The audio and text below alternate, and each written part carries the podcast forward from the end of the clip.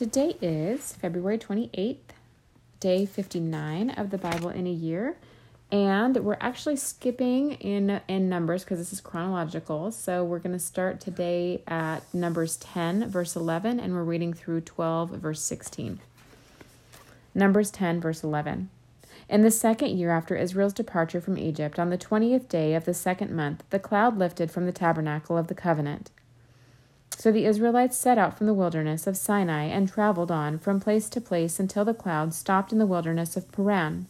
When the people set out for the first time, following the when the people set out for the first time, following the instructions the Lord had given them through Moses, Judah's troops led the way. They marched behind their banner, and their leader was Nahshon, son of Amminadab. They were joined by the troops of the tribe of Issachar, led by Nethanel, son of Zuar and the troops of the tribe of Zebulun, led by Eliab, son of Helon. Then the tabernacle was taken down, and the Gershonite and Merarite divisions of the Levites were next in line on the march, carrying the tabernacle with them. Reuben's troops went next, marching behind their banner. Their leader was El- Elizur, son of Shedeur, they were joined by the troops of the tribe of Simeon, led by Shalumiel, son of Zurishaddai, and the troops of the tribe of Gad, led by Eliasaph, son of Deuel. Next came the Kohathite divisions of the Levites carrying the sacred objects of the tabernacle. Before they arrived at the next camp, the tabernacle would already be set up at its new location. Ephraim's troops went next, marching behind their banner. The leader of Elishama, son of Ammihud. Whew. They were joined by the troops of the tribe of Manasseh, led by Gamaliel, son of Pedazar, Pedazur, and the troops of the tribe of Benjamin, led by Adiban, Abidan, Ooh, son of Gideoni. Dan's troops went last, marching behind their banner and serving as the rear guard for all the tribal camps. Their leader was Ahiezer, son of Ammishaddai. They were joined by the troops of the tribe of Asher, led by Pagiel, son of Ocran. The troops of the tribe of Naphtali, led by Ahiri, Ahira, son of Enan. This was the order in which the Israelites marched division by division. One day Moses said to his brother in law, Hobab, son of Reuel the Midianite, We are on our way to the place the Lord has promised us. For he said, I will give it to you. Come with us, and we will treat you well, for the Lord has promised wonderful blessings for Israel. But Hobab replied, No, I will not go. I must return to my own land and family. Please don't leave us, Moses pleaded. You know the places in the wilderness where we should camp. Come be our guide. If you do, we'll share with you all the blessings the Lord has given us. They marched for three days after leaving the mountain of the Lord with the ark of the Lord's covenant, moving ahead of them to show them where they should stop and rest. As they moved on each day, the cloud of the Lord hovered over them, and Whenever the ark set out, Moses would shout, Arise, O Lord, and let your enemies be scattered. Let them flee before you. And when the ark was set down, he would say, Return, O Lord, to the countless thousands of Israel. Soon the people began to complain about their hardship, and the Lord heard everything they said. Then the Lord's anger blazed against them, and he sent a fire to rage among them, and he destroyed some of the people in the outskirts of the camp. Then the people screamed to Moses for help, and when he prayed to the Lord, the fire stopped. After that, the area was known as Tab- Taberah, which means the place of burning, because fire from the Lord had burned among them there. Then the foreign rabble who were traveling with them, with the Israelites, began to crave the good things of Egypt, and the people of Israel also began to complain. Oh, for some meat, they exclaimed. We remember the fish we used to eat for free in Egypt, and we had all the cucumbers, melons, leeks, onions, and garlic we wanted. But now our appetites are gone. All we ever see is manna. The manna looked like small coriander seeds, and it was pale yellow like gum resin. The people would go out and gather it from the ground. They made flour by grinding it into in ooh, they made flour by grinding it with hand mills and pounding it into mortars. Then they boiled it in a pot and made it into flat cakes. These cakes tasted like pastries baked with olive oil. The manna came down on the camp with the dew during the night. Moses heard all the family standing at the doorways of their tents whining, and the Lord became extremely angry. Moses was also very aggravated. And Moses said to the Lord, Why are you treating me, your servant, so harshly? Have mercy on me. What did I do to deserve the burden of all these people? Did I give birth to them? Did I bring them into this world? Why did you tell me to carry them in my arms like a mother carries a nursing baby? How can I carry them into the land you swore to give their ancestors? Where am I supposed to go? Where am I supposed to get meat for all these people? They keep whining to me, saying, Give us meat to eat. I can't carry all these people by myself. The load is far too heavy. If this is how you intend to treat me, just go ahead and kill me. Do me a favor and spare me this misery. Then the Lord said to Moses, Gather before me seventy men who are recognized as leaders, elders and leaders of Israel. Bring them to the tabernacle to stand there with you. I will come down and talk to you there. I will take some of the Spirit that is upon you, and I will put the Spirit upon them also. They will bear the burden of the people among you, along with you.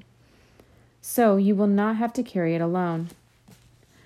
And say to the people, Purify yourselves, for tomorrow you will have meat to eat. You were whining, and the Lord heard you. And when you cried, Oh, for some meat! We were better off in Egypt. Now the Lord will give you meat, and you will have it to eat. And it won't be for just a day or two, or five or ten or even twenty. You will eat for a whole month until you gag and are sick of it. For you have rejected the Lord, who is here among you, and you have whined to him, saying, Why did you why did we ever leave Egypt? But Moses responded to the Lord, There are six hundred thousand foot soldiers here with me, and yet you say, I will give them meat for a whole month.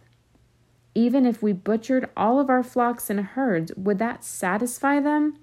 Even if we caught all the fish in the sea, would that be enough? Then the Lord said to Moses, Has my arm lost its power? Now you will see whether or not my word comes true. So Moses went out and reported the Lord's word to the people. He gathered the seventy leaders and stationed them around the tabernacle, and the Lord came down in the cloud and spoke to Moses. Then he gave the twenty then he gave the seventy leaders then he gave the seventy elders the same spirit that was upon Moses. And when the spirit rested upon them, they prophesied. But this never happened again. Two men, Eldad and Medad, had stayed behind in the camp. They were listed among the elders, but they had not gone out to the tabernacle. Yet the Spirit rested upon them as well, so they prophesied there camp there in ooh, so they prophesied there in the camp. A young man ran and reported to Moses, Eldad and Medad are prophesying in the camp. Joshua, son of Nun, who had been Moses' assistant since his youth, protested, Moses, my master, make them stop. But Moses replied, Are you jealous for my sake? I wish that all the Lord's people were prophets, and that the Lord would put this spirit upon them all. Then Moses returned to the camp with the elders of Israel. Now the Lord sent a wind that brought quail from the sea, and let them fall all around the camp. For miles in every direction there were quail flying about three feet above the ground. So the people went out and caught quail all that day and throughout the night, and all the next day too. No one gathered less than fifty bushels. They spread the quail all around the camp to dry. But while they were gorging themselves on the meat, while it was still in their mouths, the anger of the Lord blazed against the people, and he struck them with a severe plague, so that pe- so that place was called Kibroth Hattaavah, which means graves of gluttony, because they were because there they buried the people who had craved meat from Egypt. From Kibroth Hattaavah, the Israelites traveled to Hazeroth, where they stayed for some time. Numbers 12. While they were at Hazeroth, Miriam and Aaron criticized Moses because he had married a Cushite woman. They said, Has the Lord spoken only through Moses? Hasn't he spoken through us too? But the Lord heard them. Now Moses was very humble, more humble than any other person on earth. so immediately the Lord called to Moses, Aaron, and Miriam, and said, Go to the tabernacle, all three of you. So the three of them went to the tabernacle. Then the Lord descended in the pillar of clouds and stood at the entrance of the tabernacle. Aaron and Miriam he called, and they stepped forward. And the Lord said to them, Now listen to what I have to say. If there were prophets among you, I, the Lord, would reveal myself in visions. I would speak to them in dreams but not with my servant Moses. Of all my house, he is the one I trust. I speak to him face to face, clearly, and not in riddles. He sees the Lord as he is.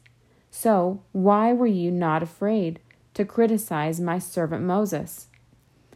The Lord was very angry with them, and he departed. as the cloud moved from above the tabernacle, there stood Miriam her skin as white as snow from leprosy. When Aaron saw what had happened to her, he cried out to Moses, Oh, my master, please don't punish us for this sin we have so foolishly committed. Don't let her be like a stillborn baby, already decayed at birth. So Moses cried out to the Lord, Oh God, I beg you, please heal her. But the Lord said to Moses, If her father had done nothing more than spit in her face, wouldn't she be defiled for seven days? So keep her outside the camp for seven days, and after that she may be accepted back. So Miriam was kept outside the camp for seven days, and the people waited until she was brought back before they traveled again. Then they left Hazeroth and camped in the wilderness of Paran. And that's the end of our reading for February 28th. Sorry, I was so tongue tied.